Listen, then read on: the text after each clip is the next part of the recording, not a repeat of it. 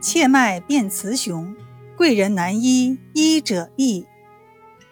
郭玉在汉和帝时官至太医丞，治疗疾病多有效应。汉和帝认为他医术高超，不是一般水平，就想出来一个考验他的妙计。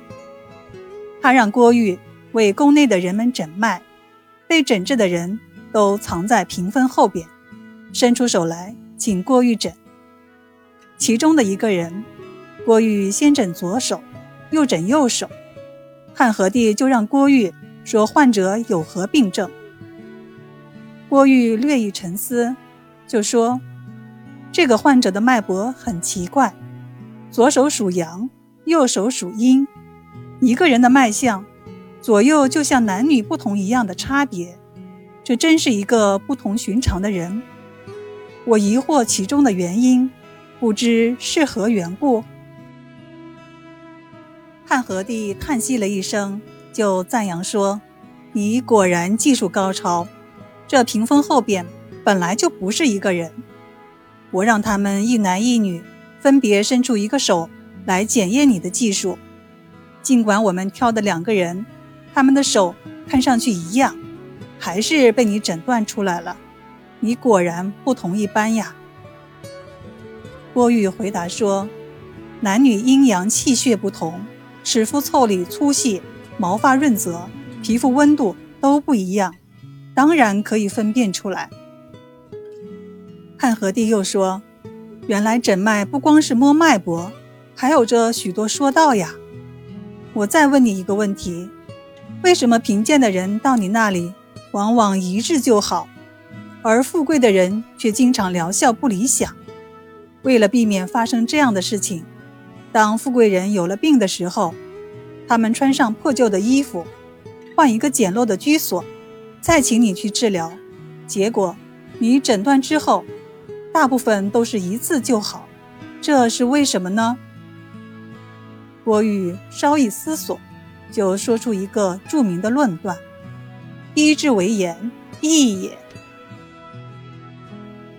郭玉解释说，人体肌肉、血脉的结构是很精密的，气血的运行一刻不停，行针治病必须根据气血的运行状态，取血和进针。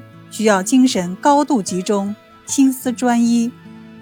时机的把握有时候很难事先约定，更不好用言语加以形容和传授，必须在实际工作中灵机而变。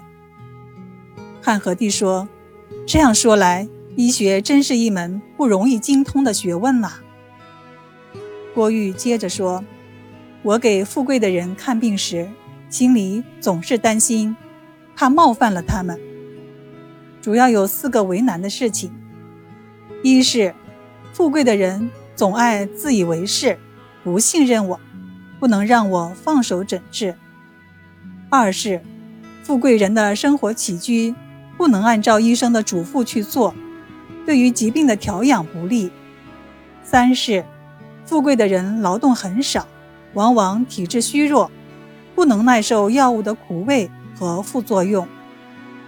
四是，富贵的人不喜欢运动，总想享受安闲舒适的生活，因此难于诊治。